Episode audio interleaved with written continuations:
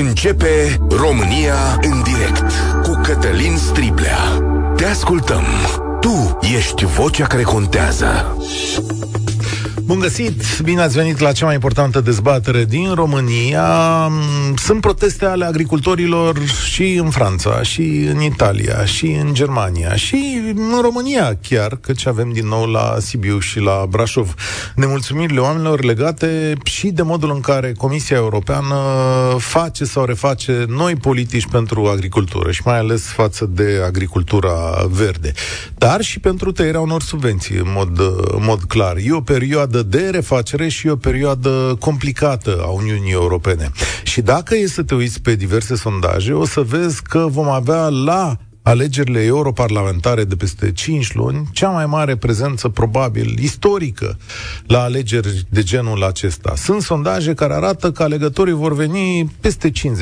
Sunt sondaje în România făcute chiar de sau pentru Parlamentul European care indică o prezență istorică de 75%. Nu numai la noi, atenție, toată Europa vrea să vină la alegerile acestea. De ce? Poate pentru că e și un sentiment de nemulțumire la adresa modului în care funcționează Comisia Europeană. Și de unde știm asta? De la populiști, în creștere peste tot. Uitați-vă în România, acolo unde partidele populiste au împreună aproape o treime din voturi. Așadar, ce se întâmplă astăzi cu Uniunea Europeană? E într-un moment de declin? E, va fi reformată? O vom mai regăsi așa cum o știm? La multe dintre aceste întrebări, la toate sper eu, o să răspundă astăzi Dacian Cioloș, fost lider al Renew Europe, unul dintre marile grupuri parlamentare europene, fost comisar european. Dacă nu știe domnul Cioloș cum e cu Uniunea Europeană, atunci nu mai știe niciun om din politica românească. Bine ați venit! Bine v-am găsit. Și lider uh, de facto al partidului Reper aici, în România. Și el axa pe o traiectorie europeană. Mulțumesc că ați venit, domnule Cioloș. Mulțumesc pentru invitație. Da, începem de la agricultură. Eu am lansat întrebări pentru public, o să vorbim cu ascultătorii imediat. O să intrăm la 0372069599 și o să vă invit să răspundeți și dumneavoastră la chestiunile astea sau să le spuneți oamenilor de ce e atâta nemulțumire și cum le rezolvă. Uh, sunteți politicianul probabil cel mai european dintre toți politicienii noștri. Cred că asta e Eu sper că nu sunt cel mai european. Adică... Uh, pentru că, vedeți, a fi european înseamnă să înțelegi importanța Uniunii Europene. Poți să fii de acord, poți să nu fii de acord cu unele lucruri. Eu sunt acum printre cei care spun că Uniunea Europeană are nevoie în mod clar și rapid de o reformă și instituțională Uh, are nevoie de o revedere, de o armonizare a ambițiilor uh, unei politici climatice și de mediu, de care avem nevoie, în mod clar. Avem nevoie să ne stabilim cum ne gestionăm resursele naturale, solul, apa, biodiversitatea și așa mai departe, dar trebuie să vedem în ce ritm putem impune aceste măsuri în așa fel încât nu doar să nu dăm în cap economiei și unor ramuri economice, dar să și avem timp să schimbăm macazul, să schimbăm direcția unor uh, sectoare economice. Și aici, din păcate, uh, față de viziunea Comisiei Europene din 2019-2020 pe politica de mediu, pe acel uh, faimos Green Deal, uh, au venit între timp crize prin care am trecut. Criza economică, uh, criza pandemică, Uh, criza energetică cu creșterea prețurilor la energie și la mult, a multor altor uh, produse, agresiunea Rusiei în Ucraina cu deschiderea piețelor europene față de produsele din Ucraina și deci datele uh, care existau în evaluările Comisiei Europene din 2019 vis-a-vis de economie versus capacitatea de a rezista la schimbările astea uh, impuse de noile norme de mediu, s-au modificat. Și acum Uniunea Europeană trebuie să revadă agenda în așa fel încât să adapteze ambiția și ritmul acestor transformări determinate de uh, pachetul Green Deal la realitățile adică economice. Adică ați renunța la el sau la ele? Nu, n-aș renunța, ci uh, aș reduce un pic ritmul și aș schimba anumite lucruri. Unele lucruri care credeam în 2019-2020 că le putem face, ar trebui uh, lăsate deoparte, introduse alte lucruri la care nu ne-am gândit și care ar putea fi făcute acum în contextul uh, actual și oricum ar trebui să schimbăm acum uh, abordarea în construcția viziunii. De exemplu, asta cu terenurile Pârloaga. Au sunat oameni aici la emisiune, am da. vorbit o săptămână întreagă despre problemele agricultorilor din România. Sunteți de acord sau nu sunteți de Uite, acord? Uite, eu acum, de exemplu, aș spune, nu mai impun un anumit procent de terenul în părlogă pe fermă, ci aș discuta cu statele membre anumite procente la nivel național. Păi și terenurile alea de unde sunt? Nu sunt tot păi, ale oamenilor? Pentru că sunt, ba da, da, sunt, sunt unele zone, ca să ne înțelegem, ce înseamnă să lași teren pe logă? Am o parcelă, o bucată de parcelă, un capăt de parcelă pe marginea unui uh-huh. pârâu sau pe marginea unui uh, lac sau, eu știu, pe marginea unui șans sau anumite terenuri care sunt mai în pantă și pe care, care nu sunt foarte productive și pe care nu prea merită să investesc, să le cultiv, pentru că producția e mai redusă. Uh, și atunci ăle le pot eventual lăsa uh, pârlogă ca să-mi crească biodiversitatea. Dar am în mijlocul unei parcele, eu știu, din câmpia uh, română, câmpia Dunării, care sunt foarte fertile și care sunt uh, parcele mari de uh, zeci, sute de uh, hectare, acolo să lasă mijlocul parcelei sau să cer agricultorului să lase uh, pârlog acum e mai complicat. Deci aici Să-i cer să monteze, să, să planteze perdele forestiere, o să facă probabil într-un an sau doi, dar deocamdată el își pune problema că nu poate să-și scadă producția, pentru că și așa producția pe care o are el la un preț Uh, mai redus pentru că vin cerele din Ucraina. Deci, dumneavoastră, ca lider politic, ați so- solicita o derogare pentru România de la treaba asta. Uh, deci, fie pe termen scurt o, uh, încă o derogare, Așa. fie uh, gândită, regândită măsura care a fost introdusă în 2020-2021 în politica agricolă comună.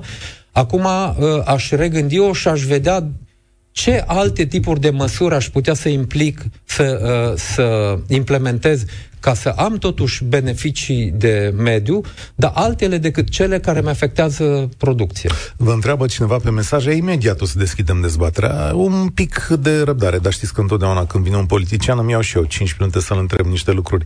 Vă întreabă cineva, fac o paranteză în discuție, Le Cioloș, ce ați făcut bun pentru România cât ați fost comisar european pentru agricultură? Na, întrebare deschisă. Da, am, mai, am a tot venit uh, întrebarea asta acum, în primul rând, pentru agricultura din România. Da, așa întreb. Deci pentru agricultura din România, în primul rând, am uh, reechilibrat nivelul subvențiilor care era foarte jos pentru România, pentru că în 2006, 5-6, când s-a încheiat capitolul de negociere, uh, România a plecat cu o referință istorică a suprafeței agricole, numărului de animale foarte joasă și atunci și nivelul alocării bugetare din politica agricolă comună pentru România era foarte uh, jos.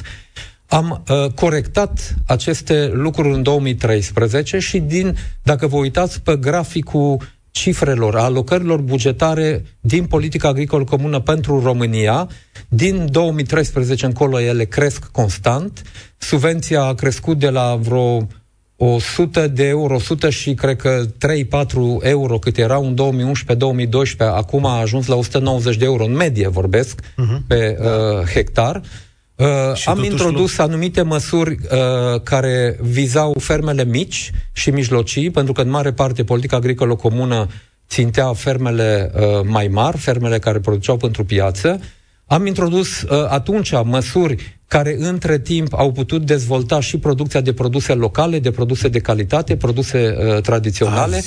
Astea sunt câteva din măsuri, sunt mai multe. Azi oamenii care ne-au sunat la emisiune zic așa, că subvențiile, că agricultorii din România primesc printre cele mai mici subvenții din spațiul european. Eu o să public și niște cifre cu cum stau, da, uh, cum stau lucrurile. Uh, subvențiile acum. Uh, e pri, sunt încă printre, deci uh, România e încă sub media, sub media uh, da. europeană, Bun. dar uh, lucrurile au evoluat mult față de uh, care era situația în 2013. Și, de ce și vreau să mai, mai spun un lucru, vreau să mai spun un lucru. Uh, oamenii se referă la subvențiile pe hectar doar. Da. Dar România primește, în plus de subvențiile la hectar, bani pentru investiții. Uh, toți, uh, toată cofinanțarea ca să-și cumpere oamenii tractoare, să-și construiască grajduri, să facă investiții în procesare și așa mai departe, cu cofinanțări de la 40, 50, 60 până la 70, 80% pentru tinerii fermieri, uh, le are România, nu le are Franța, nu le are Olanda, nu le are Italia, da. nu le are și Spania. Și asta în ce poziție ne pune Dacian Cioloș? Păi Dacă... asta, asta ne-a permis să ne modernizăm agricultura. Eu m-am uitat chiar în ultimele săptămâni adică... pe niște cifre, pentru că a revenit subiectul acesta cu România printre cele mai mici subvenții. În uh, România au crescut uh, veniturile în agricultură mult mai mult procentual decât au crescut în uh, statele membre din Europa de Vest. Protestul oamenilor de săptămânile trecute a fost îndrituit și astea da, care sunt da, azi la. Da, de ce? Da, dar nu e legat de, doar de nivelul subvențiilor. E legat și de Ucraina. E, e legat de Ucraina, e legat de eliminarea unor facilități fiscale și aici lumea din România, e legat de creșterea costurilor la carburanți, de exemplu, la inputurile din agricultură. Ai că explicați-ne cu Ucraina. Toată lumea vede lucrul ăsta întâmplându-se în România din cauza Uniunii Europene. O grămadă de oameni vin și Uniunea Europeană ne-a impus să luăm grâu ucrainean. Uh, e uh, și o vină a Uniunii Europene, da, trebuie să recunoaștem și e un an de zile de când eu spun lucrul ăsta că a fost comisar și ca mm. pro-european. Cred că mai bine de un an de zile de când am sugerat introducerea unui certificat de import-export, chiar dacă nu limitam cantitățile care intrau pe teritoriul Uniunii Europene, dar măcar să avem un certificat de import-export la nivel european, nu doar introdus de România sau de Polonia, la nivel european, pentru că piața e comună, ca să vedem, să monitorizăm cantitățile care intră și care rămân pe teritoriul european, ca să putem lua măsuri uh, punctuale atunci când apărau uh, probleme cu cantități prea mari. Credeți că România când în România au intrat ilegal grâne ucrainene? Uh, eu uh, sunt om politic, am avut responsabilități, eu nu sunt analist, eu nu pot să spun ce cred. Aici, eu eu cer guvernului să prezinte cifre care să mă convingă dacă n-au fost, dacă n-au intrat cantități ilegale, că n-au intrat, Asta dacă au intrat cantități ilegale, să-mi spună ce măsuri s-au luat ca ele da, să fie evitate. Nu e, nu e logic să nu poată să nu spună nimeni din politică, că am văzut declarații ale administratorilor din România, nu știu, autoritatea vamală, să zice, domnule, n-au intrat. Ei, ilegal. Uh, dar eu văd efecte, ca și cum ar fi intrat. Aha. Deci, mai deci eu văd efecte ca și cum ar fi intrat. Păi ați fost pe teren, veniți de da, la Zalău. Da, da, vin de la Zalău și tocmai da. chiar am discutat uh, săptămâna trecută cu niște oameni care sunt în contact uh, cu fermieri, cu trader pe acolo și care îmi spun că ei știu că pe zona satul mare intră camioane mai mici, nu trenuri, nu vorbim de trenuri și de vagoane, care sunt mai vizibile și care probabil că sunt controlate, dacă sunt camioane mai mici care intră, unele trec uh, chiar cu ochii închiși uh, ai unora de acolo de la uh, Adică vamă. e corupție. Adică sunt mici înțelegeri uh, acolo la frontieră, un camion din aria de 50 de kilometri de la frontieră un camion mai mic să duce în Ucraina, că știe că găsește cereale mai ieftine și vine și le aduce fie pentru ferma lui, fie le mai vinde la alți crescători de animale care caută cereale mai ieftine. Uite. Dar eu aștept, dar eu nu mă bazez uh, doar pe ce îmi spun oamenii, pentru că pe mine nu mă interesează doar să vin să critic. Eu vreau să văd ce măsuri putem lua și ce măsuri ia guvernul ca să nu se mai întâmple lucrul ăsta. Dați Când premierul Ciolacu măsură. spune că n-a intrat o babă de cereală, eu vreau date ca să-l cred, că eu nu mai cred uh, pe declarații. Păi dați-ne un tip de măsură, puneți-o aici pe masă. Dacă ați fi ministru controle, controle la uh, frontieră și la toate punctele vamale în care se fac descărcări uh, de uh, transporturi, controle să vedem dacă uh, cantitățile care se descarcă în uh, uh, România corespund cu uh, certificatele de import-export care prevăd anumite cantități care sunt aprobate. Controle făcute și de autoritatea vamală, controle făcute și de poliție, uh, de ce nu chiar uh, declarații din partea fermierilor care se consideră uh, afectați negativ de lucrul ăsta, dacă văd astfel de, de lucruri, pentru că altfel nu scoatem la capăt. A, uite, vin și eu cu o sugestie, că fermierii pot să ceră asta. Faceți un telefon verde unde să sesizați dacă știți că au intrat la colegi de breaslă sau în panificație grâne de acolo în care să puteți spune și oamenii să facă controle. Uh, Dacian Cioloș astăzi, uh, am să vă rog să vă puneți căștile pentru că hai să luăm să discute și oamenii cu dumneavoastră. Eu am lansat uh, întrebări așa, dar spațiul este foarte vast, 0372 069599. Vă întreb dacă din punctul vostru de vedere asistăm la un declin al Uniunii Europene, dacă va mai exista o Europa unită, așa cum o știm, și da, vă aștept să spuneți care sunt nemulțumirile și așteptările da. de la Uniunea Europeană. Îmi dați voi un minut da. înainte de asta, Spuneți apropo de declinul Uniunii Europene. Uniunea Europeană a evoluat totdeauna și s-a reformat în momente de criză, în momente dificile, nu în momente în care lucrurile mergeau bine. E o criză? Deci, da, e o criză. E o succesiune de crize. Deci noi în ultimii... A Uniunii Europene? La... Nu, nu, de crize în contextul, okay. în context Asta. european. Am avut, vă spuneam, criză economică, pandemică, climatică, războiul din Ucraina acum, să relansează, să repune pe masă proiectul de extindere a Uniunii Europene nu doar spre Balcan, dar și cu Moldova și, și Ucraina. Chiar sunt Ei, astea, toate, toate lucruri, toate elementele astea ne împing spre nevoia unor reforme, inclusiv Dar instituționale la nivel european. Structura, asta o să ne intereseze. Structura pe care am construit-o este în criză? Structura pe care am construit-o Uh, trebuie să se reformeze ca să facă față la uh, provocările pe care le avem uh, pe masă în momentul de față. 0372069599 Florin, salutare, mulțumesc pentru răbdarea îndelungă, da? O să vorbești cu domnul Cioloș și uh, recuperăm. Salutare! Bună ziua tuturor! Bună ziua! Așa vă sun Uh, chiar sunt acum în mijlocul protestului uh, transportatorilor și agricultorilor, chiar dacă eu nu fac parte din aceste două brezle, uh-huh. ca să zic așa, și îi susțin în totalitate. Uh, este o colaborare între, cum a zis domnul Dacian Cioloș, între politica, politicile europene și politicile locale, adică naționale. Și cum a spus și domnul Dacian Cioloș, s-au acumulat foarte multe tensiuni și foarte multe uh, lucruri negative pentru toate categoriile sociale, nu numai pentru agricultori și transportatori. Unul dintre ei sunt chiar eu, care acum am zis hai să mă noiesc parcul auto, mi-au o mașină nouă și surpriza care mi-a fost când mi-am plătit, când mi-a venit RCA-ul, 4.000 de lei, 4.100 de lei o asigurare la o mașină nouă. Și cât ați plătit anul trecut? Anul trecut aveam, deci m-a adus la B0 de la B7 cu duba veche, eu mai am încă n-am vândut-o, și m-a adus la B0 4.100 și anul trecut 2.100 și ceva de lei, adică dublu. Da, e aproape dublu, în mod clar. E... Da, aici, e, deci, sigur, de asta vă spuneam...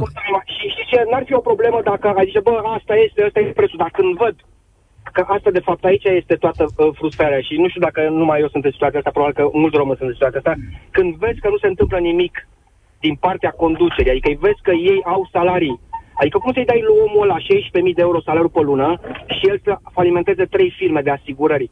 E, e doamne, de noaptea minții, așa ceva. N-a de fost același, da, tot să afară, tot, tot, de la vice, uh, ce funcție pe acolo, până la ultim om, afară totul reformat și salarii, ok, dai salariul 16.000 de euro, dar băi, ține mă situația sub control. Oamenii ăștia de ce oare sunt în stradă? Pentru că le-a ajuns cuțitul la os ai tot pus din... Uite și eu. Eu tot scot din buzunare. De ani de zile eu n-am putut să pun prețurile foarte mari. Pentru că nu-ți mai permite piața. Dar costurile mele sunt mult mai mari decât anii trecuți. Și când aud că inflația e 6, ceva la sută, îmi crește tensiunea. Cum poți să zici că e 6, ceva la sută, că dacă eu iau un produs, orice produs din piață care vrea oricine, ăla în ultimii trei ani nu zic că s-a dublat, ca și exagerat poate să spun că s-a dublat, dar cel puțin 30-40% s-a dus peste. Asta și e... oamenii au scos din buzunar. Au scos din buzunar. Tot au scos. Dintr-o rezervă, dintr-o chestie mai... Una mai alta și te, te descurci. Dar acum a ajuns puțin la os pentru că... De ce? E, e părerea mea personală. Văd că ei nu fac nimic, adică conducerea națională, ei nu scad niciun leu. Adică ei țin buzunarele doldora și tot oamenii de rând plătesc toate astea. Stai o Nu e o problemă că plătește 4.000 de lei uh, asigurarea. Pentru că probabil că are buget. Pentru mine e. Pentru că am trei, salaria, trei, trei angajați Florin. și trebuie să le scot un salariu. Florin, dă domnului da. Cioloș uh, o secundă să răspundă. Da, da, uh, să știți că, uh, da, eu, eu l-ascult și înțeleg, e exact sentimentul pe care l-am și eu. Foarte mulți oameni uh, sunt supărați și sunt uh, furioși, nu pentru că e greu, pentru că sunt crize, pentru că e dificil, și pentru că văd că lipsește buna credință în deciziile care să iau ca să fie corectate problemele respective.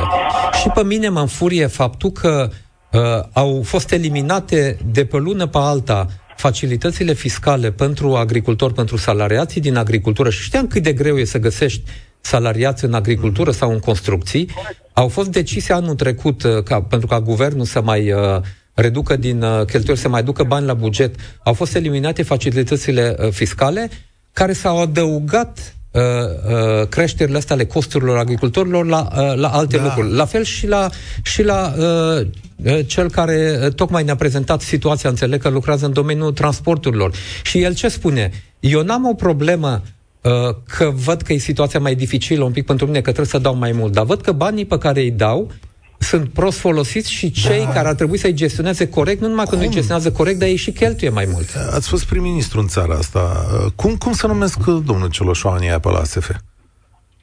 Ați păi, avut vreo numire? Noi am văzut, la... Uh, păi nu, numirile astea se fac, le face Parlamentul, știu. din da, câte știu. Și dacă le, trafic, le face Parlamentul, da. e foarte clar. Dar, da, cum să spun, în ultimii 2-3 ani s-au făcut pe față numiri politice. Deci când ajung din familia uh, Stănescu uh, oameni în stânga, în dreapta și recunoaște omul respectiv da. că nu are nicio competență pe asta, dar are susținere Uh, politică, e clar că numirile alea se fac doar pe criterii politice. Deci nu doar că sunt salariile mari acolo, dar oamenii care sunt numiți acolo nici măcar nu au competența ca să rezolve Florin, asta. Am o curiozitate. Domnul Triblea, dumneavoastră ați, ați arătat, uh, ați adus în subiectul când au fost uh, intervievați în comisia de, nu știu ce comisie a fost, în comisia... Da, Claudiu Năsui a scos și a pus da, pe internet, da, îi găsiți acolo. Oamenii... Oamenii, aia, oamenii aia sunt plută, efectiv plută. Cum să-i dai la 16.000? E ca și cum mai pune pe mine acolo și mi-ai dat 16.000. În primul rând ei n-au demnitate, n-au o chestie nu știu, trebuie să dea undeva o cotă parte. Alte explicații nu am. Da, chiar așa. Ia stați că și eu m-am întrebat tot timpul. Ați auzit, domnul Cioloș, de treaba asta? E aia bani care să întorc în 16.000 circulă pe culoarele politice. Stai că nu-i din credință. Stai să-l întrebăm pe domnul Cioloș, că în politică sau multe lucruri. Deci oamenii ăștia întorc bani la partid? Se pare că sunt și astfel de situații. Eu n-am... Uh, uh n-am dov- eu, nu, uh, am auzit la fel ca și alții. La, am auzit la fel ca și alții că așa să uh, se fac numirile în unele funcții. Da.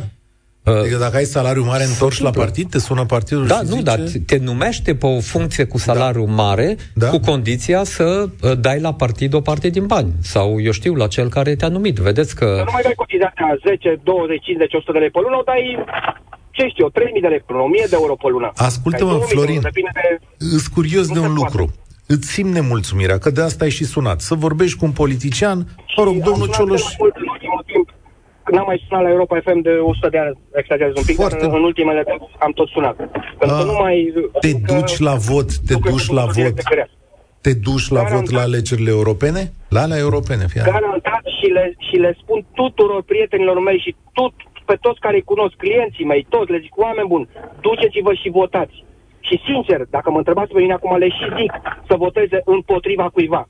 Adică împotriva PNL și PSD, pentru că eu eram oarecum de dreapta cu PNL-ul, cu gândul că, bă, uite, oamenii ăștia sunt cât de cât ok și vom face reforme, vom, se vor întâmpla lucruri. Și am constatat că, de fapt, a fost un balon de săpun care s-a spart, s-a dus acum cât 2 ani de zile, de cât a trecut de atunci. Adică nu se poate așa, adică tu să votezi pentru ceva și după 8 luni de zile, 9 luni de zile să constați că totul e total diferit decât ce ai votat tu. Păi nu-ți vine să te duci să le pe ăla de gât, să-i zici, bă, prietene, eu te-am votat pe tine, dreapta, ți-am zis votez asta să scap de acei ciumați, că n-am cum să le zic altfel. Îmi cer scuze pentru cei care sunt de bună credință din PSD, pentru că sunt probabil și oameni de bună credință în PSD. Dar oamenii au ținut țara în sărăcie. Efectiv au ținut țara în sărăcie. Toate comunitățile care sunt conduse de PSD și eu nu înțeleg pe oamenii aia, oameni buni, ca, cât ne ascultă acum, 800.000 de ascultători sau cât fi. Oameni buni, votați de 34 de ani PSD în comunitățile voastre. Oameni buni, sunteți în sărăcie sunteți efectiv în sărăcie. De bine de rău astea care au mai fost conduse de PNL sau de alte partide, sunt cât de cât cu capul un pic în afară. Dar restul toată e sărăcie. Dacă duci până în țară, este sărăcie în toate comunitățile conduse de PSD.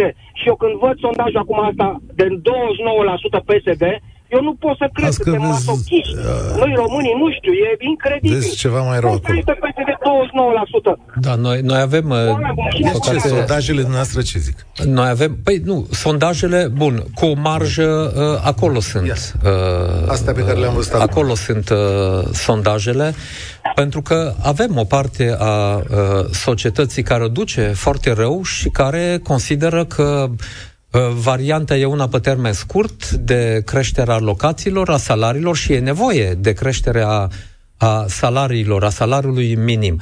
Dar uh, noi nu ne uităm, așa cum uh, spunea și ascultătorul nostru, la cei care cotizează la bugetul de stat și care își plătesc dările pentru că produc uh, în țara asta. Acolo e problema cea mai mare, nu la faptul că noi creștem salariul minim, că trebuie să crească și în construcții și în agricultură ca să putem atrage oameni, că uitați, uh, trebuie să aducem uh, uh, forță de muncă din uh, import.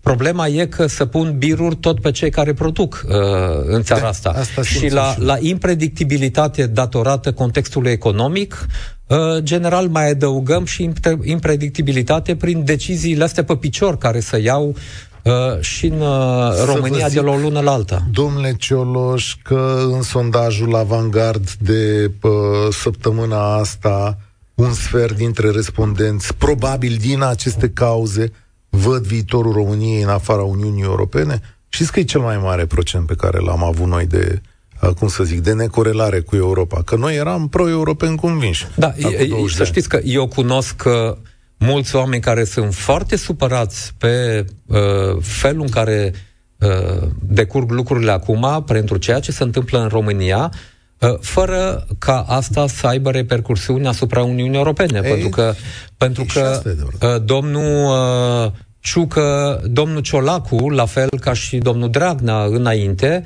uh, arătau cu degetul tot spre Uniunea Europeană că din cauza Uniunii Europene se întâmplă lucruri și în momentul de față chiar sunt probleme din cauza Uniunii Europene, dar noi suntem în Uniunea Europeană. Domnul Ciolacu e prim-ministru a unei țări europene.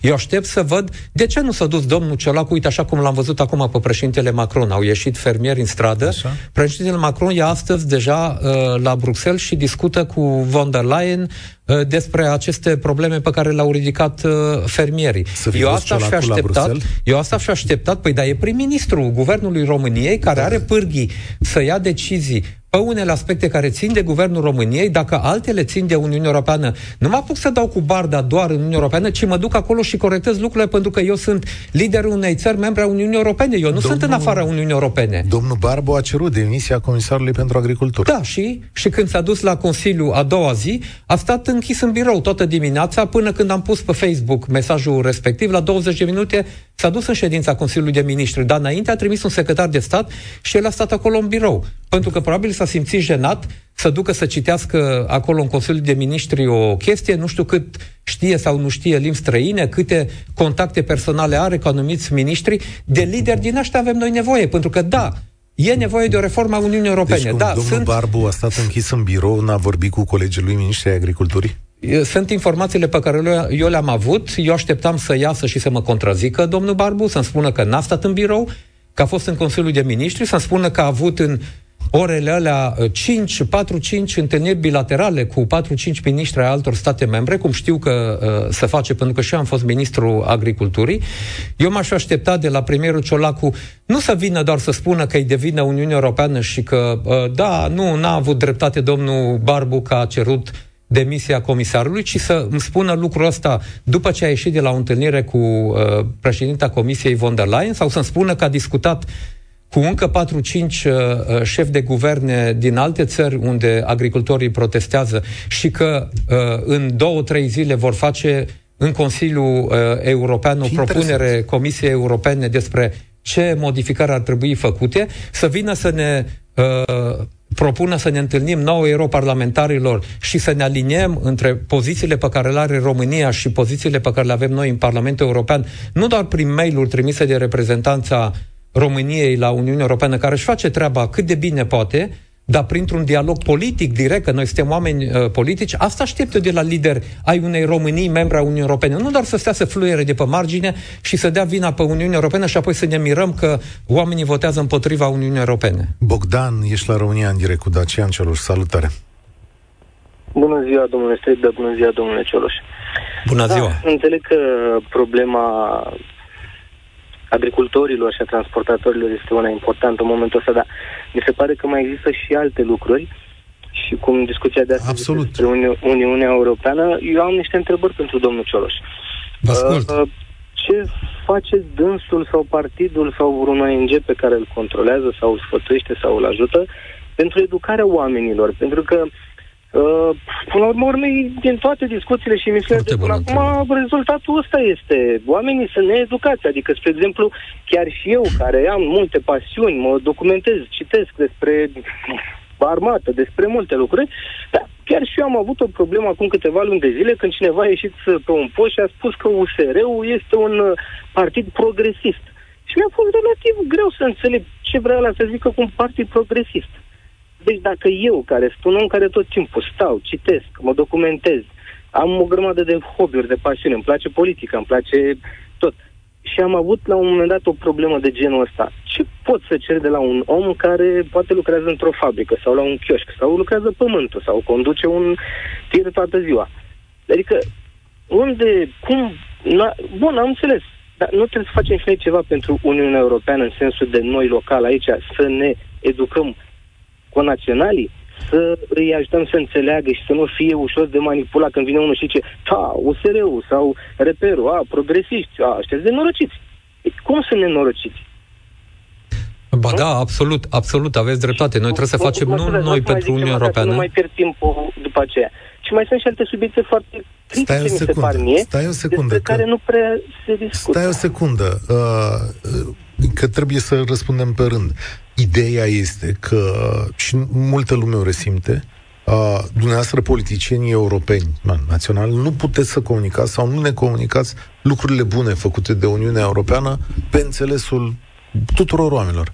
Că de fapt asta e ideea. Uh, ba, noi comunicăm, adică eu unul okay. vorbesc nu, nu, în nu, 70-80% despre lucrurile bune pe care le-am făcut și le facem la nivel european.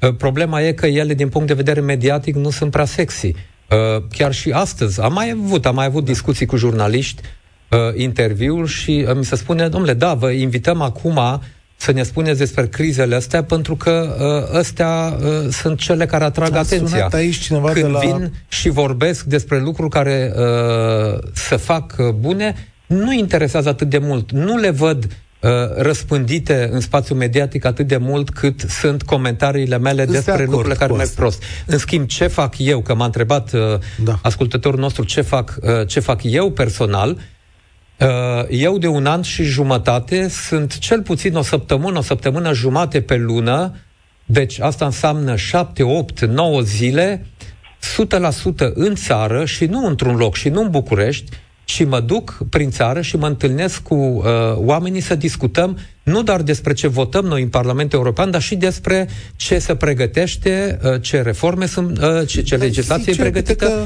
și invit, eu am avut uh, și anul trecut câteva sute de, numai eu, ca europarlamentar, câteva sute de elevi și studenți pe care i-am invitat la Parlamentul uh, European în vizitele acele organizate de Parlament, care apoi la rândul lor m-au invitat la ei în licee sau în facultăți să vorbesc despre sunat, Uniunea Europeană. A sunat un cetățean săptămânile trecute la România în direct și a zis așa, la turnul Severin, sper că am reținut corect. A zis, da, mie la turnul Severin Uniunea Europeană nu, m-a, nu mi-a făcut nimic. Ce să... Eu am răspuns și i-am arătat că sunt niște... Ei, dar vedeți că aici, aici e responsabilitatea tuturor politicienilor, mai ales aleșilor locali, primari, consilieri locali, care uh, votează, susțin, uh, cer anumite proiecte de infrastructură, uh, investiții în parcuri, în drumuri, uh, modernizări uh, eu știu, de adică instituții. Puteți face ceva mai mult decât panoașele alea pe care scrie Regio? Păi, uh, până la urmă, tot dialogul uh, de la om la om uh, e mai de impact decât panouri și fluturaș și, și așa mai departe. Da, dar vedeți, asta înseamnă... Stați un pic, domnule. Da, vă ascult. Aveți vreo pârghie prin care puteți să obligați nu știu, nu guvernul sau autoritățile administrative, într-o oarecare măsură, să mediatizeze sau să facă în așa fel încât Uniunea Europeană să fie mai vizibil. Deci uitați-vă, gândiți-vă că s-a dat drumul la podul Brăile, cel, cel mai mare proiect de investiții pe partea asta. Și Cu fonduri europene, din ce știu, da. da. din ce știu, nici măcar n-au arborat steagul Uniunii Europene. Da, dar ați văzut câți politicieni de la partidele de guvernare s-au afișat acolo. Da. Eh, vedeți, eh, sunt, sigur, eh, în toate regulamentele europene care distribuie... Cum dau uneia să-și ia o casă, și el zicea, mulțumesc mătușă că mi-ai dat uh, bani da. să-mi iau casă. Și eu care i-am dat uh, bani, el zice, du-te mai încolo, că fac poză cu mătușa. Cum adică? Da, din păcate, noi avem mulți uh, politicieni din ăștia de, a zice... Deci aveți vreo pârghie, aveți vreo soluție ca să puteți să-i uh, obligați să facă ceva pentru Uniunea Europeană? Și uh, doar Uniunea Europeană pentru noi? Eu adică, vă spun din experiență... Mulțumesc, nu? Eu vă spun din experiență, din obligație poți să corectezi anumite lucruri, dar nu poți să le faci mai bune. Când un om face ceva din obligație, impactul nu e același ca și atunci când o face din da, convingere. Da, asta naște altă întrebare. Credeți că grupul politicienilor locali aici din România, celor de nivel mediu, primari, președinți de Consiliu Județene, parlamentari, crede cu adevărat în Uniunea Europeană sau e doar ceva care dă bani? Uh, eu cred că ei, ei cred în primul rând în liderii lor politici național care îi ajută să, să, să-i pună pe liste și cam acolo se oprește uh, convingerea. Avem, avem, eu văd, eu văd acum primari de orașe mai mari Așa? care nu mai sunt doar orașe mari românești, ci devin orașe europene, pentru da. că uh, ei intră în anumite proiecte cu alte orașe mari din Uniunea Europeană și care încep să înțeleagă uh, lucrul ăsta. Dar sunt încă puțini. Sunt mai mulți decât acum 5 ani cum, uh, sau decât acum 10 ani, dar nu sunt încă masă critică. Că în țara care ia 30 de miliarde de euro de la Uniunea Europeană numai prin PNRR în anii ăștia, 2000, până în 2027, așa, avem un vot de 20% construit pe un mesaj anti-european. Uh, păi, într-o țară care uh, are uh, alocări de 30, 40, 50 de miliarde de euro și care a absorbit doar 70%, 80% din banii ăia, avem 20% da. cu vot anti-european. Deci, vedeți, proporția da. e, e acolo am absorbit 80% din bani, avem 70% din oameni care cred în, în Uniunea Europeană. Aha, deci N-am reușit să absorbim toți banii uh, pe care îi avem și nici n-am comunicat pe ce am făcut cu banii pe care i-am uh, absorbit, Aha. Uh, prinde un discurs anti-european atunci când oamenii sunt furioși pe bună dreptate, când au temeri la fel, pe bună dreptate pentru ziua de mâine, când li se spune că soluția vine de la nivel european, dar ei nu văd soluția aia pentru că atunci când vine nimeni nu vorbește despre ea sau nu vorbesc suficient despre ea. Florin. Eu cred că aici e și o responsabilitate uh, mai largă, e și a politicienilor, uh, e, uh, pentru că educația asta nu o pot face politicienii. Știți de ce? Pentru că, din păcate, de câțiva ani buni de zile, politicienii nu mai inspiră oamenii. Majoritatea politicienilor da, nu mai inspiră oamenii ca să le facă educație. Uh, oamenii au mai multă încredere în cei care acționează în ONG. Eu cât nu eram într-un partid politic, aveam mult mai multă încredere din partea oamenilor decât am acum ca și politician. Stați că ajungem și partid. la partid politic. Florin, salutare! Salutare! Ai avut ceva răbdare? Cât am ascultat, mi-am, uh, mi-am notat niște lucruri. Cerealele care vin din Ucraina, unde ajung dacă sunt uh, descărcate în uh, România? Păi... Că ajung fără acte, da? Da. Uh, o să ajungă, la, da, fără acte. La păi să duc în... de animale și la da. moară, că ori se face pâine, ori îl mănâncă animalul, da? Da, sunt puține cereale din Ucraina care ajung în România la moară, pentru că calitatea cerealelor din Ucraina nu e atât de ridicată încât să fie folosită în cea mai mare parte pentru panificație. Uh, eu, din câte știu, cam mai mult de 60% din cerealele care vin din Ucraina sunt pentru furajarea animalelor. Perfect. Uh, acel crescător de animale primește de la APIA uh, niște bani care se cheamă subvenție per capita, da? Da. Pe, da, o, subvenție pe fermă, sunt mai multe tipuri de subvenții. Poate să iasă din birou și să verifice fermele alea, să vadă, băi, prietene, tu văd că faci foarte multe furaje, dar nu văd uh, factori de achiziții pentru ele. Stai așa o secundă, luăm publicitate, ne întoarcem la discuția cu Dacian Cioloș. România în direct. Cătălin Striblea la Europa FM. Cu Dacian Cioloș. Astăzi Florin a întrebat dacă cineva de la Apia poate să coboare în teren să vadă că un agricultor care ia ilegal cereale din Ucraina sau un, mă rog, cineva care face zootehnie, un crescător, dacă poate fi tras la răspundere. Sigur, el poate fi uh, tras la răspundere de autoritățile fiscale.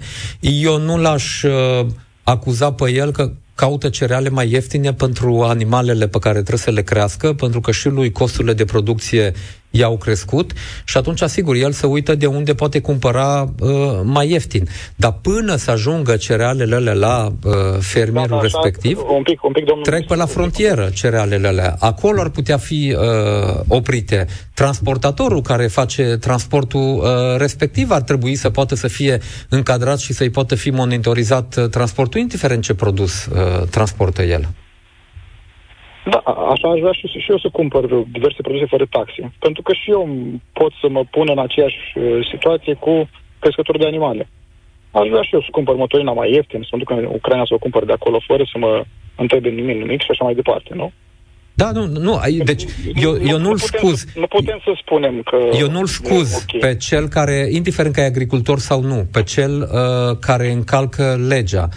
Eu ce spun e că până să ajung acolo, ar trebui să existe alte pârghii. Dacă noi am avea pe bune un control la frontieră uh, și nu să blocăm uh, uh, camioane care altfel ar putea să treacă ușor pentru că au uh, documentele și să lăsăm să treacă alte camioane pentru că probabil dai o mică sau o mai mare șpagă celul care e acolo. Mai clară.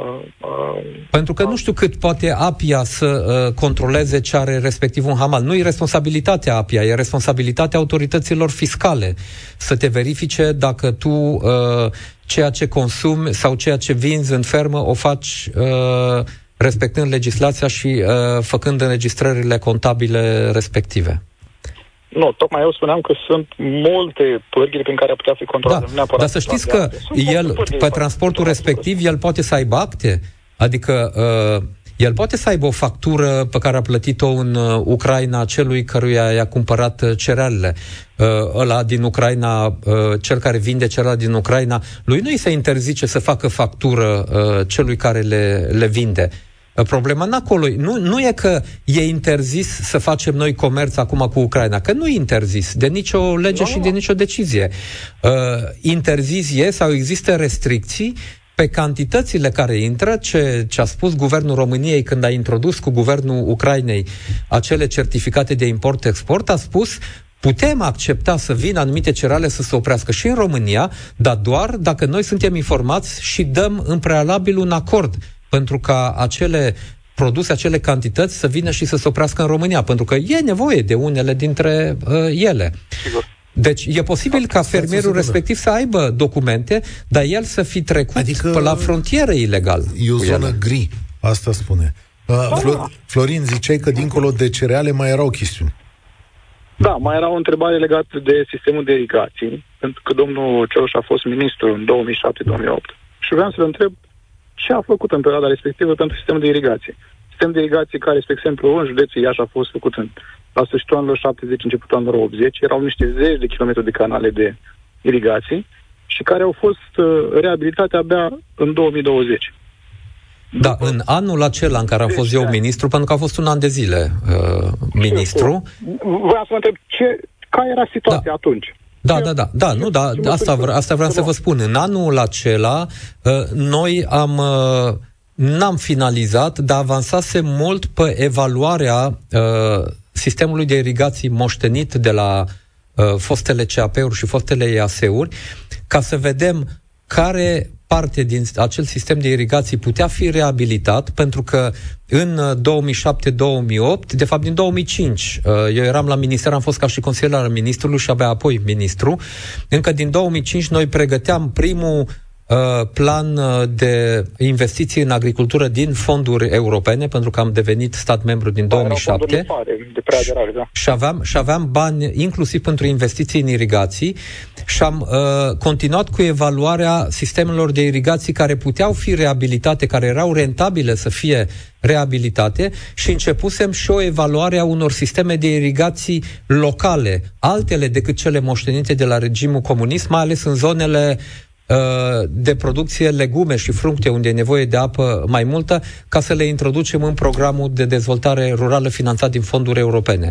Da, cum spun, eu am fost ministru atunci un an de zile, uh, doar de atunci au trecut 20 cum, de ani. Cum vi se pare că abia după 15 ani, deci dumneavoastră evaluați în 2005 și abia după 15 da. ani s-au început reabilitările. Cum, cum nu, nu, au fost, cum... au fost reabilitări în zona de sud, uh, Oltenia, Muntenia de sud, uh, au fost uh, reabilitări în primele terase ale Dunării, au fost reabilitări încă de pe, de pe fondurile SAPARD. Dar abia prin 2008, 2009, 2010 s-au constituit primele asociații ale udătorilor, pentru că banii respectiv din fonduri publice, ca să poată să fie investiți în irigații, trebuiau sistemele alea de irigație reabilitate să fie date în administrarea cuiva și acolo unde autoritățile publice, statul nu avea cui să le dea în administrare, nu le, uh, nu le reabilita. Și abia până prin 2010, eu eram comisar uh, pe agricultură, 2011, s-au constituit primele uh, asociații de udători, adică agricultorii au acceptat să gestioneze împreună acele sisteme de irigații Florin, reabilitate. Mulțumesc da. tare mult pentru intervenție. Sunt întrebări pentru domnul Cioloș și, pentru, și pe mesaje. Zice așa, domnul Cioloș, am înțeles curentul anti-european din România. Politicienii noștri sunt slabi, sunt corupți, etc. Zice, dar de ce un curent european la nem- anti-european la nemți, francezi, austrieci, olandezi? Uh, pentru că, uh, pentru că și acolo sunt uh, uh, probleme legate care țin de modul deficitar a funcționării unor instituții uh, europene. Dacă vă uitați, uh, deci problemele astea legate de anumite măsuri pe mediu care au fost uh, împinse de Comisia Europeană fără să existe în spate niște evaluări economice, de impact economic, ele sunt la scară uh, europeană. Adică Green Deal-ul. În plus, da, în plus de asta, dacă vă uitați la motivele pentru care au ieșit fermierii germani în stradă, au fost legate de niște de eliminarea unor facilități fiscale pe achiziția de motorină, decizie luată de guvernul uh, german, nu de Uniunea Europeană problemele europene au venit în plus de uh, cele naționale. Deci eu asta spun de câteva săptămâni, că de fapt e un cumul de factori. Dar Pro... care o să deconteze politicienii pro-europeni, din câte se pare. Vă recomandă cineva să fiți, uh, să fiți populist, pentru că, reobservați aici, dumneavoastră o să vă adresați doar publicului educat din România, care este din ce în ce mai puțin. Asta zice unul dintre ascultătorii noștri. Să știți că eu am întâlnit, mergând pe teren, oameni simpli, care au analize așa pe scurtătură, și care totuși fac lucruri uh, care n-au nevoie de discurs, care nu cred în discursuri populiste, pentru că un om care face niște Ce lucruri concrete, care face niște lucruri concrete și se lovește de niște probleme concrete, uh, nu va mușca, între ghilimele, la un discurs populist, pentru că el vede că discursul populist uh, îi uh, validează uh, motivele nemulțumirii lui, dar nu îi aduce soluțiile la nemulțumirile lui. Eu n-am văzut de la partidele populiste anti-europene vreodată o soluție viabilă. Am văzut chiar populiști anti-europeni care au ajuns la guvernare în țările lor și care au redevenit europeni și care lucrează acum în colaborare cu alți lideri europeni să-și rezolve problemele pentru că nu pot rezolva problemele Cosmin. doar cu discurs anti-european. Cosmin, salutare, ești la România în direct. Uh, bună ziua și noastră și invitatului. Bună ziua. Uh, pentru telefon. Uh, problema se pune și se poate fi tranșată în cuvinte puține, fără a merge și a indica uh, uh, vinovați uh, direct sau analize uh, tehnice. Chestiunea este în felul următor. Oamenii s-au săturat de țeapă. În sensul că statul, în cazul nostru, statul român, Uh, nu le uh, urmărește interesul sau nu le protejează interesul și nu acționează în interesul propriilor cetățeni. Asta este senzația pe care o resimțim toți uh, de la mic sau la, la mai mare. Dar cine în statul român? Pentru că, vedeți, ar trebui să punem uh, din ce în ce mai mult, cred că nume și prenume și să ne asumăm și de o parte și de alta asta, pentru că atunci când generalizăm și spunem statul, țineți minte că și pe vremea comunismului oamenii își justificau furtul prin faptul că furau de la stat și statul e al nimănui. Da, cine da, de la stat acum, cine vă nemulțumește? Că eu cred că ar trebui vă să începem și discuția asta Vă, uh, vă rog să nu interpretați ca pe o, ca un atac personal. Dar nu, nu, inter... nu eu, eu mi-asum nu. inclusiv uh, greșeli pe care le fac eu, că nici da, eu nu sunt uh, sincer, sfânt. Din vedere intelectual, ca fiind un nivel foarte, foarte înalt, sincer vă spun. Um, iau un exemplu, chiar dacă nu are um, legătură, pentru a vă răspunde la, la, la întrebare. Ordonanța 6, care a fost declarată neconstituțională. Declarațiile doamnei Prună, care spunea că interesul individual uh, nu contează și așa mai departe, dar fără a divaga în altă direcție. Și asta e o chestiune punctuală și asta, din păcate, uh, Uh, starea asta de nemulțumire este generată nu de un politician anume sau de un partid anume, pentru că dacă îi analizăm, uh, în esență, dincolo de doctrina care este povestită, comportamentul în ultimii 34 de ani este același, adică interesul personal sau de grup restrâns, în, în contradicție cu interesul colectiv al societății al românilor. Uh, nu au fost luate, cu mici excepții, nu au fost luate măsuri care să sprijine. De exemplu, anul trecut agric- în agricultură am arat cu aproape 9 lei litru uh, de motorină uh, la însămânțare. Care credeți că va fi costul pâinii dacă e 9 lei însămânțarea? Care va fi, uh, uh, cum zice, profitul sau câștigul, măcar pe linia de plutire, măcar pe zero să ieși mai punem neprevăzutul. Nu a dat statul român niciun fel și nu a strigat niciun politician uh, nu a strigat acest lucru, haideți să ajutăm agricultura pentru agricultură, cum se întâmplă, de exemplu, în Danemarca. Haideți să reducem acciza sau să înlăturăm acciza strict pentru carburantul folosit de tractoare sau de utilajele agricole. Sigur, este pentru că po- politicianul se va uita uh, în uh, zona care îi aduce mai multe voturi. Din păcate, în așa cum funcționează sistemul ăsta politic-democratic acum, uh, politicienii se uită la uh, zonele din care pot aduce mai multe voturi. Eu nu vreau să-i scuz pe politicieni, pentru că exact asta am spus și eu, că nu pot să vii și să propui anumite măsuri doar când le ajunge oamenilor cu titlul la os și ies în stradă. Dar ce am mai spus eu în același timp e că dacă fermierii din România ar fi avut niște structuri de organizare și de reprezentare, așa cum uh, le au fermierii din Germania, din Italia, din Spania sau chiar din Polonia, ca să ne uităm mai aproape, n-am fi ajuns la situația cuțitului Laos uh, ca să fie rezolvate anumite probleme. Poate nu toate, dar unele probleme sunt rezolvate atunci și când ai o, o reprezentare constantă în timp și nu doar punctuală cu vârfuri de protest în anumite momente. Deci cred că sunt multe reforme care trebuie făcute și în mediul politic, dar sunt evoluții care uh, trebuie să le vedem și în mediul profesional. În momentul de față sunt câteva organizații agricole care sunt păstorite de lideri politici ale unor partide și pe care le Dar, folosesc politic. A, adică... Problema este în felul următor. La începutul emisiunii, mi a spus că nu credeți că nu puteți ca un politic, foarte frumos ocolit răspunsul, chiar vă spun sincer, chiar mi-a plăcut, o chestie de învățat. Nu da. puteți ca un politic să spuneți dacă a intrat sau nu a intrat uh, uh, ce, ce intrat cereale ucrainiene da, pentru că, și trebuie să vă spun pentru că nu, pentru că nu, uh, nu știu, eu, da, n-am, eu n-am făcut investigații pe teren. În sensul ăsta am zis. Adevăr, adevărat. Da. Și statul, prin ministrul să vă răspundă prin uh, uh, da. situațiile pe care le primește de la instituțiile abilitate într-un moment sau altul, uh, să vă comunice acest lucru. Deci statul, din punctul nostru de vedere, are o situație și o radiografie corectă Ar trebui să aibă. economic. Păi, și atunci dați vina pe agricultori, dați vina pe noi că... Dar nu, eu n-am dat vina pe agricultori. Tocmai. Păi nu, că dacă eram ca în Spania... Nu, problema, problema este că de 34 de ani, statul român, prin reprezentanții lui, nu a urmărit interesul național, indiferent de domeniu, indiferent de, de, de ramură. Da, e, deci eu tocmai de asta v-am spus uh, uh, că nu scuz politicienii pentru că eu sunt primul care cred că e nevoie de o reformă și în politică, inclusiv în partid. Asta e motivul pentru care m-am înscris într-un partid.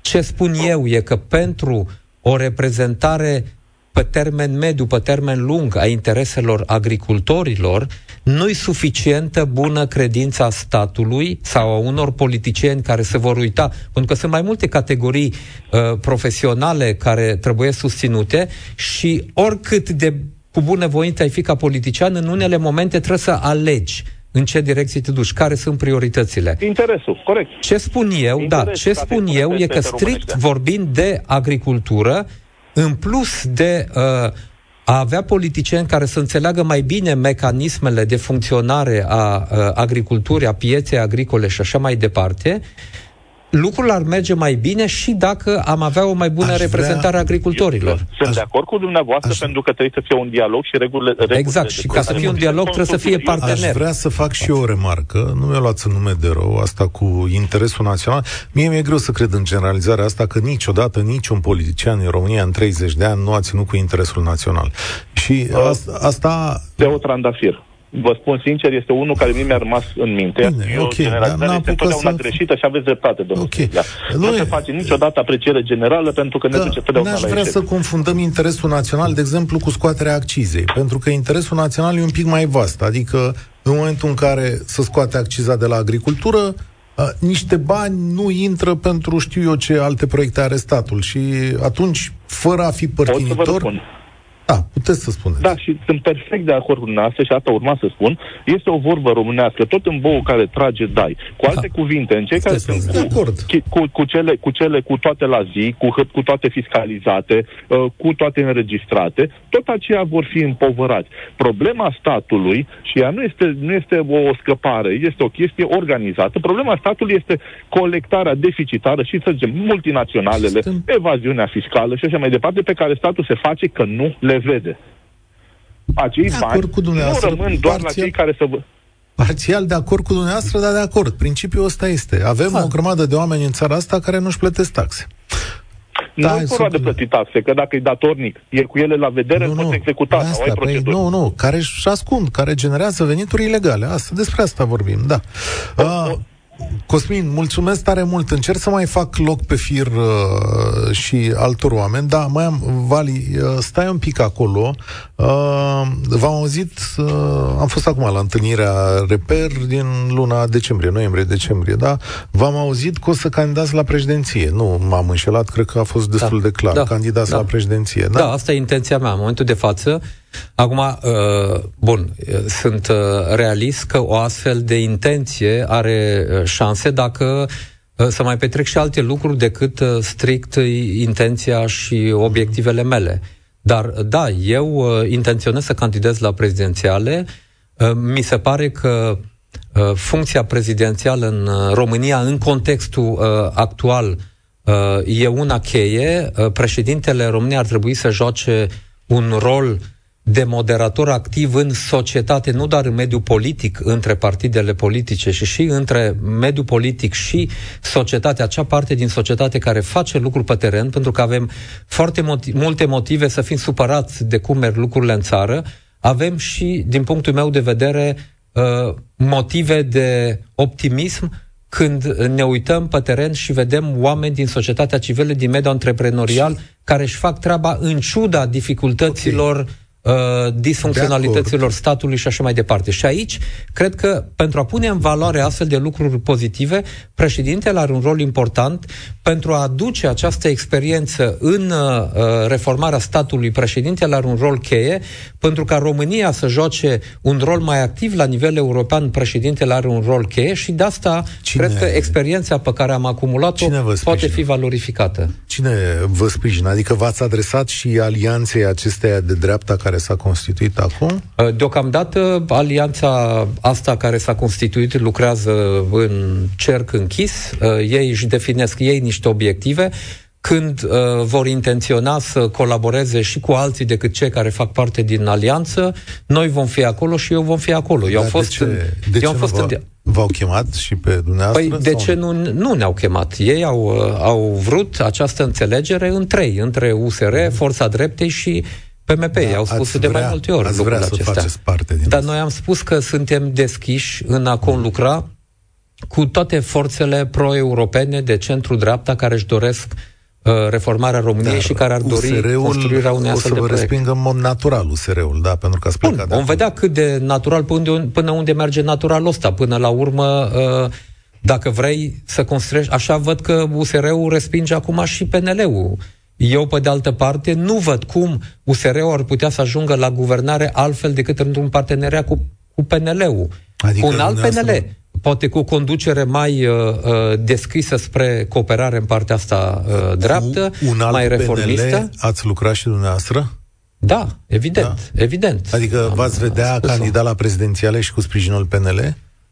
Dacă asta e varianta la care ajungem de comun acord și ei au sprijin, ar sprijini-o, Uh, evident că nu, văd, nu există șanse pentru un candidat, din punctul meu de vedere, așa cum arată lucrurile acum, nu există șanse pentru partea de centru-dreapta uh, uh, pro-europeană în România decât dacă uh, ajung la o candidatură uh, susținută în comun.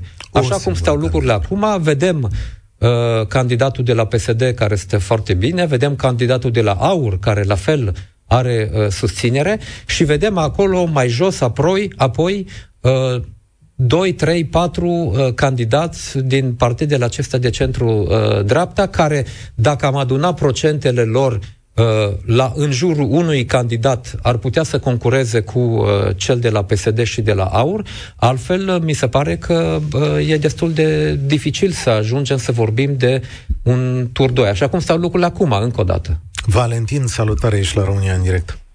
Bună ziua!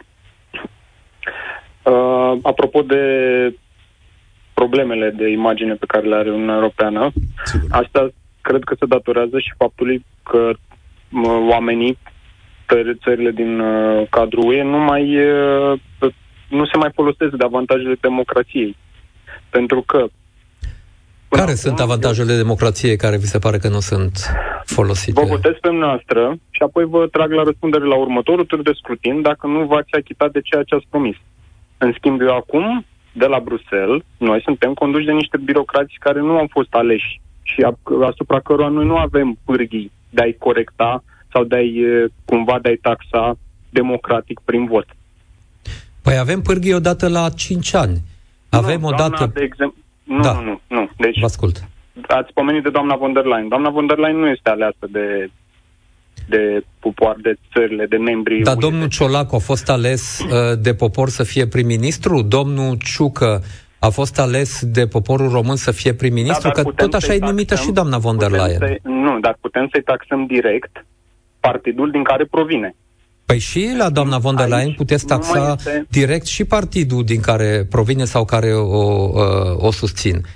Deci e cam același nu, principiu și la nivelul... Nu, uh... nu, nu avem cum să taxăm, pentru că... Ba da, prin vot la europene. De, da, bun, și dacă își duce mandatul la bun sfârșit, cu ce am rezolvat? Păi uh, așa își duce mandatul orice prim-ministru care nu e numit. Bun, noi avem nu, obicei adică, acum mai nou să nu, schimbăm nu. prim-ministrii păi ca pe șosete.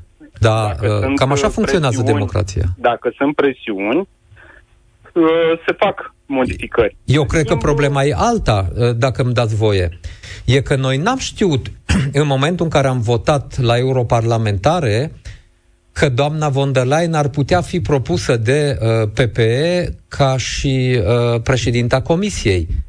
Uh, aici trebuie făcute niște corecturi. Da, eu sunt printre cei care cred că partidele uh, europene când intră în campania pentru europarlamentare, ar trebui să spună ăsta e candidatul pe care noi vrem să-l propunem ca și președinte al Comisiei și tu, ca alegător, atunci când votezi, să știi că dintre cei care sunt cap de listă la partidele astea europene, unul dintre ei va fi cel care va ajunge președintele Comisiei. Pe lângă, pe lângă asta, am observat încă un lucru. Uh, ce comunică uh, Comisia Europeană și, de exemplu, ce comunica și noastră Partidul Renew Europe, cam lucrurile sunt cam în oglindă. Adică Green Deal, Ucraina, imigrație și LGBTQ.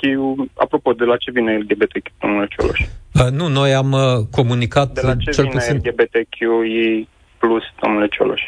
De la uh, lesbian, uh, gender, nu știu nici exact, LGB... Dar pentru da. ceva ce se susține în primele patru chestii care se susțin frenetic, ar trebui să știți de la ce vine. Nu sunt printre okay. cele trecem, patru trecem chestii peste. pe care eu le-am susținut uh, frenetic. Deci, eu, eu ca lidera... Nu, eu ca lidera deci dacă ne uităm nu, dacă îmi dați voie să vă răspund. Pe, eu ca lider a partidului, a, a grupului politic Renew, am susținut, am susținut uh, în primul rând uh, prioritar uh, statul de drept, respectarea statului de drept, a drepturilor și libertăților cetățenești, indiferent de sex, religie, rasă și așa mai departe.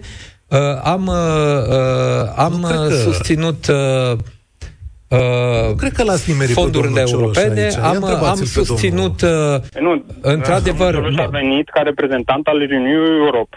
Păi nu, dar eu vă spun, eu cu gura mea, cea, care au fost primele mele patru priorități, apoi sigur că colegii olandezi, colegii suedezi, ă, da, între primele lor trei priorități, poate găsiți ă, LGBTQ, ă, la noi în România și am, am spus-o de mai multe ori, că consider că drepturile tuturor cetățenilor trebuie respectate, dar în primele mele trei priorități au fost uh, statul de drept, au fost alocările bugetare, fondurile europene, a fost dar, politica de extindere a Uniunii Europene, stați o secundă, nu a fost că celelalte. Dacă tot e deschis terenul, acum e precizați-ne, că trebuie să știm asta de la toți liderii politici. Căsătoria între două persoane, așa cum stabilește Curtea de Justiție a Uniunii Europene, trebuie recunoscută în România între două persoane de același sex?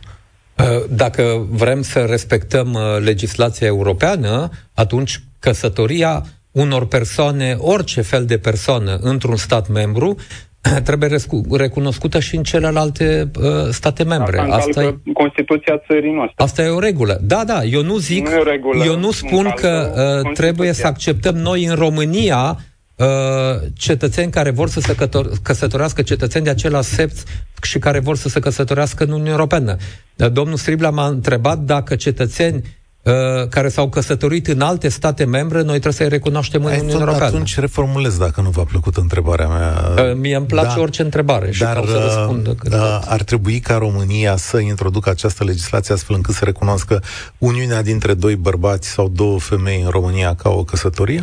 O formă a lor de conviețuire, pentru că ei uh, decid să trăiască împreună, o formă legală de conviețuire, cred că ar trebui uh, găsită. Eu personal uh, nu cred că trebuie să ajungem până la a recunoaște o căsătorie în momentul de față. Uh, eu cred că mai avem nevoie de a dezbate acest subiect în societatea uh, românească și să vedem care sunt modalitățile uh, cele mai bune de a recunoaște integrarea socială a unor astfel de cetățeni, așa cum ar trebui să recunoaștem drepturile și libertățile oricăror Uh, cetățeni. Așa cum, eu știu, cetățeni străini care vin în România și cer anumite drepturi, uh, trebuie să discutăm despre Vali. cum îi, îi integrăm, uh, la fel cum cetățeni români care sunt străini în alte țări caută să se integreze acolo. Din ce... perspectiva asta largă, cred că orice cetățean uh, are dreptul să îi se recunoască uh, integrarea în societate.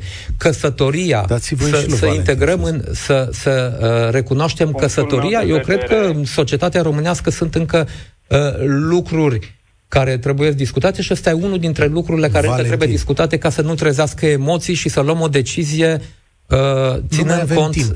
și de ce emoția, uh, așteaptă emoția oamenii. de la Emoția vine din, uh, din exemple clare din țările care deja au uh, intrat pe acest uh, făgaș.